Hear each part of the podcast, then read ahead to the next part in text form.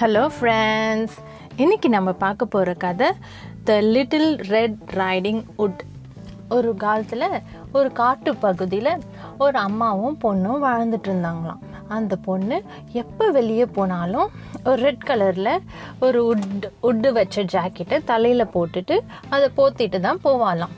அந்த மாதிரி அவள் ட்ரெஸ் பண்ணிட்டு போகிறதுனால எல்லாரும் அவளை லிட்டில் ரெட் ரைடிங் உட்டுன்னு கூப்பிடுவாங்களாம். ஒரு நாள் என்னாச்சு? அவங்க பாட்டிக்கு ரொம்ப உடம்பு முடியாமல் ஆயிடுச்சான் அப்போ நியூ இயர் டைம் வேறு வந்துருச்சு. ஸோ அன்னைக்கு நியூ இயர் செலிப்ரேஷனுக்கு அவங்க பாட்டி இவங்க வீட்டில் வர முடியல. அதனால அவள் என்ன சொன்னா அவங்க அம்மா கிட்ட அம்மா நீங்கள் பிஸ்கெட்ஸு கேக் எல்லாம் செய்யுங்க. நான் எடுத்துகிட்டு போய் பாட்டி கொடுத்துட்டு வரேன் அப்படின்னு லிட்டில் ரெட் ரைடிங் உட் சொன்னாலாம் அவங்க அம்மா சரி பாப்பா நான் உனக்கு பண்ணித்தரேன் நீ போய் பாட்டிக்கு பத்திரமா கொடுத்துட்டு வந்துடு.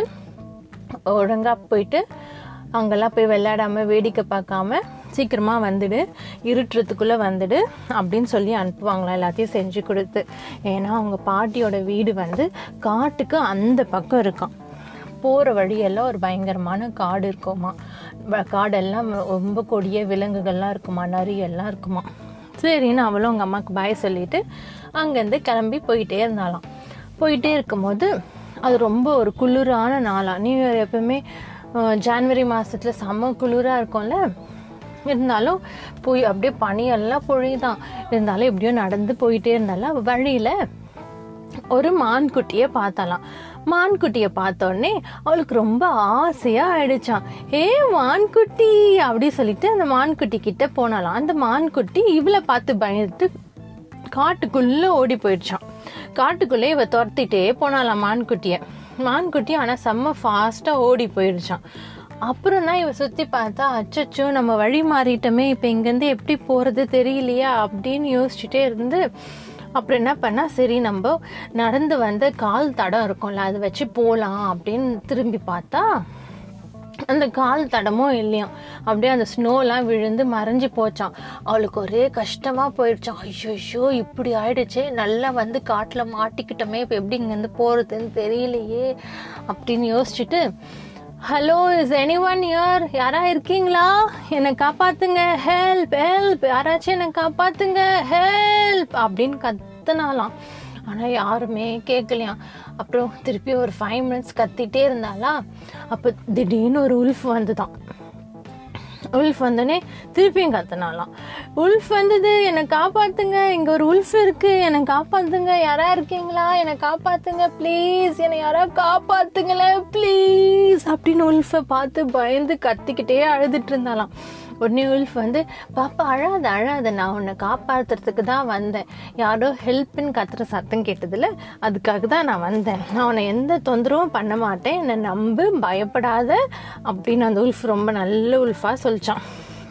அப்புறம் அப்பதான் அவளுக்கு கொஞ்சம் கொஞ்சமா அந்த பயம் போயிட்டு சரி இது நல்ல உல்ஃப் தான் போல அப்படின்னு சொல்லிச்சான். அப்புறம் அந்த உல்ஃப் கேட்டது இந்த நடு காட்டில் உன்ன மாதிரி ஒரு சின்ன பொண்ணு என்ன பண்ணிட்டு அப்படின்னு உல்ஃப் கேட்டுதான். உடனே அவன் சொன்னாங்க இல்லை நான் என் பாட்டிக்கு நியூயார்க்காக கேக் எடுத்துட்டு வந்தேன். அப்புறம் வழி மாறிட்டேன் அப்படின்னு சொல்லுவாளாம். சரி உங்கள் பாட்டி வீடு எங்கே இருக்கு சொல்லு அப்படின்னு உல்ஃப் கேட்கும் உடனே லிட்டில் ரெட் ரைடிங் சொல்லுவோம் யோசிச்சுட்டு ஐயோ இதுக்கிட்ட நம்ம பாட்டி வீடு எங்கே இருக்குன்னு சொன்னால் நம்ம பாட்டிக்கு ஆபத்தாயிடுமோ? ஆனால் நம்ம எதுவும் சொல்லக்கூடாது அப்படின்னு யோசிப்பாலாம் அப்படின்னு யோசிச்சுட்டு அப்புறம் என்ன பண்ணுவா? இங்கேருந்து எனக்கு என் பாட்டி வீடு வழி சொல்ல தெரியாது. நீ என்னை காட்டு பாதை கூட்டு போ நான் அங்கே போயிட்டு சொல்கிறேன் அப்படின்னு அவள் சொல்வாளாம். அந்த உல்ஃபும் சரி வா கூட்டு போகிறேன் அப்படின்னு கூட்டு போகுமா. ஏன்னா அந்த உல்ஃப் வந்து என்ன யோசிச்சிருக்கோம்னா இவளையும் சாப்பிடணும் அவங்க பாட்டியும் சாப்பிடணும் அப்படின்னு ஒரு கன்னிங்கான ஒரு ஐடியாவோட அது கேட்கும் சரி இவ்வளோ முதல் காட்டுப்பாதை கூட்டு போயிடலாம் நான் அதுவும் யோசிச்சுட்டு காட்டுப்பாதைக்கு போயிட்டு இதோ காட்டுப்பாதை வந்துடுச்சு அப்படி சொல்லுமா. அப்புறம் நீங்கள் தனியாக போயிடுவியா அப்படின்னு உல்ஃப் கேட்குமா ஆ நான் போயிட்டு வந்தோம் அந்த ரோடு லாஸ்ட்ல ரெட் கலர் வீடு தான் எங்கள் பாட்டி வீடு அப்படின்னு சொல்லிடுமா ரெட் ரைடிங் வீடு அப்போ யோசிப்பாலாம் அச்சோ உல்ஃப் கிட்ட நம்ம உண்மையாக சொல்லிட்டுமே அப்படின்னு பயந்துட்டு யோசிச்சுட்டே இருக்கும்போது திடீர்னு ஒரு துப்பாக்கி சுடுற சட்டம் டும் அப்படின்னு கேட்குமா அந்த சத்தத்தை கேட்ட உடனே உல்ஃப் அங்கே திருச்சி ஓடி போயிடுமா. அப்புறம் இந்த பொண்ணும் அப்பா எப்படி உல்ஃப் தப்பிச்சு ஓடி போயிட்டுருப்பா. இங்கேருந்து நம்ம பொறுமையாக பாட்டி வீட்டுக்கு போயிடலாம் அப்படின்னு சொல்லிட்டு அவளும் நடந்து பாட்டி வீட்டுக்கு போயிட்டு கதவை டொக் டொக் அப்படி தட்டுவாளாம். அப்படின்னு தட்டினோடனே உள்ளேருந்து அவங்க பாட்டி குரல் கேட்குமா கதவு திறந்துதான் இருக்குமா? வா உள்ள அப்படின்னு அவங்க பாட் அப்படின்னு அவங்க பாட்டி உடம்பு சரியாத குரலில் பேசுவாங்களாம். அப்போ யோசிப்பான் என்ன நம்ம பாட்டி குரல் வித்தியாசமாக இருக்குது அப்படின்னு யோசிப்பான் சரி சரி அவங்களுக்கு உடம்பு சரியில்லைல்ல அதனால தான் அப்படி பேசுகிறாங்க அப்படின்னு நினச்சிட்டு உள்ளே போவாலாம் கதவு திறந்துட்டு அங்கேயே நிற்பாலாம் நின்னா அவங்க வீடு ஃபுல்லாக இருட்டு இருட்டாக இருக்குமா? ஜன்னலெல்லாம் ஸ்க்ரீன் போட்டு மூடி இருக்கும். ஒரு வெளிச்சம் கூட இருக்காது. இருட்டாக இருக்குமா? அவளுக்கு வந்து அவங்க பாட்டி பெட்டில் படுத்துருக்காங்க. இழுத்து போத்திட்டு இருக்காங்கன்னு மட்டும் தெரியுமா? உடனே அவங்க பாட்டி சொல்லுவாங்க ஏம்மா அங்கேயே நின்றுட்ட கொஞ்சம் முன்னாடி நடந்து வாமா அப்படின்னு அவன் பயத்துலேயே கொஞ்சம் கொஞ்சமாக முன்னாடி நடந்து போவாளாம். உடனே அவங்க பாட்டி சொல்லுவாங்க பாப்பா இன்னும் கொஞ்சம் பெட்டு கிட்ட வா பாப்பா. என்னால் முடியல பாப்பா பேசுறதுக்கு. அப்படின்னு அவங்க பாட்டி சொல்லுவாங்களாம். அதுக்கப்புறம் அவன் பெட்டு கிட்ட போயிட்டு ஏன் பாட்டி உங்கள் குரல் அப்படி இருக்கு? அப்படி கேட்பாங்களாம். உடனே அவங்க பாட்டி தொண்டையை சரி பண்ணிட்டு இல்லை பாப்பா உடம்பு சரியில்லைல்ல அதனால தொண்டை கொஞ்சம் கட்டிகிட்ருக்கு அப்படி சொல்லுவாங்களாம். உடனே திருப்பி அவன் ரெட் ரைடிங் விட்டு கேட்பாலாம் ஏன் பாட்டி உங்கள் காது பெருசாக இருக்குது அப்போ அப்போன்னே பாட்டி சொல்லுவாங்க இல்லைம்மா அப்போ தானே நீ பே பேசுறது எனக்கு கேட்கும் அதனால தான் காது கொஞ்சம் பெருசாக இருக்குது அப்படின்னு உடனே அவள் கேட்பா ஏன் பாட்டி உங்கள் கண்ணு பெருசாக இருக்குது அப்படின்னு. அப்போ தானம்மா உன்னி வர்றது எனக்கு நல்லா தெரியும். அதுக்கு தான் கண்ணு பெருசாக இருக்குது அப்படின்னு வாங்கலாம் உடனே அந்த ரெட் ரைடிங் கேட்பலாம் ஏன் உங்கள் ஷோல்டர்ஸ்லாம் இப்போ இப்போ ரொம்ப பெருசாக இருக்குது அப்படின்னு கேட்பான் உடனே அவங்க சொல்லுவாங்க அப்போ தானம்மா அவனை நல்லா ஹக் பண்ணி கிஸ் பண்ண முடியும். அப்படின்னு சொல்லுவாங்க சொல்லுவாங்களாம் உடனே அவன் பார்த்துட்டு ஏன் பாட்டி உங்கள் பல்லெல்லாம் இன்றைக்கி என்னமோ வித்தியாசமாக பெருசு பெருசாக இருக்குது அப்படின்னு கேட்பாலாம் உடனே அந்த பாட்டி அப்பதான் நான் உன்னை கடிச்சு சாப்பிட முடியும்? அப்படின்னு அந்த பெட்லேருந்து உல்ஃப் ஜம்ப் பண்ணி வந்து ரெட்டில் ரெட் ரைடிங்கோட பிடிக்க வருமா.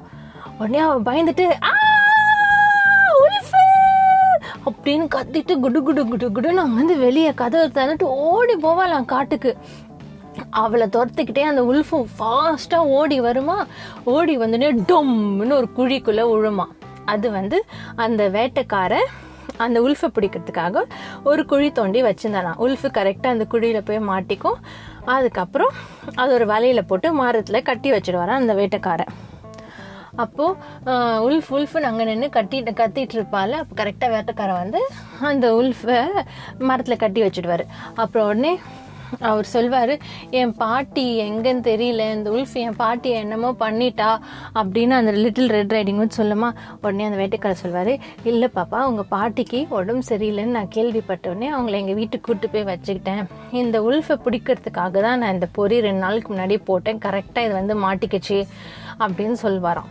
சரிவா நம்ம உங்கள் பாட்டியை பார்க்க போகலாம் இந்த உல்ஃப் இங்கே இருக்கட்டும். நான் நாளைக்கு வந்து பார்த்துக்கிறேன் இந்த அப்படின்னு சொல்லிட்டு லிட்டில் ரெட் ரைடிங் விட்டு கூப்பிட்டுட்டு அவங்க வீட்டுக்கு போவாங்களாம். அவங்க வீட்டுக்கு போயிட்டு அவங்க பாட்டியை கூப்பிட்டுட்டு லிட்டில் ரெட் ரைடிங் ஹுட் அவள் பாட்டி அந்த வேட்டைக்காரர் மூணு பேரும் லிட்டில் ரெட் ரைடிங் விட்டு வீட்டுக்கு போயிட்டு அங்கே போயிட்டு அவங்க அம்மா கிட்ட நடந்த விஷயத்தெல்லாம் அவள் சொல்வாளாம்.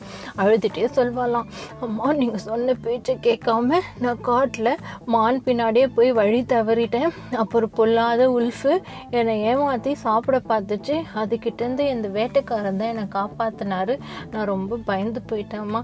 சாரிம்மா இனிமேல் நீங்கள் சொல்கிறத மீறவே மாட்டேன். நீங்கள் என்ன சொல்கிறீங்களோ அதை நான் அப்படியே செய்கிறேம்மா அப்படின்னு அழுதுகிட்டே சொல்லிட்டு அப்போ அவங்க அம்மா வந்து அவளை சமாதானப்படுத்தாங்க சரி பாப்பா அதெல்லாம் ஒன்றும் பிரச்சனை இல்லை. இனிமேல் நீ சொல்கிற பேச்சு கேட்டால் போதும். குட்டாக இருந்தால் போதும்.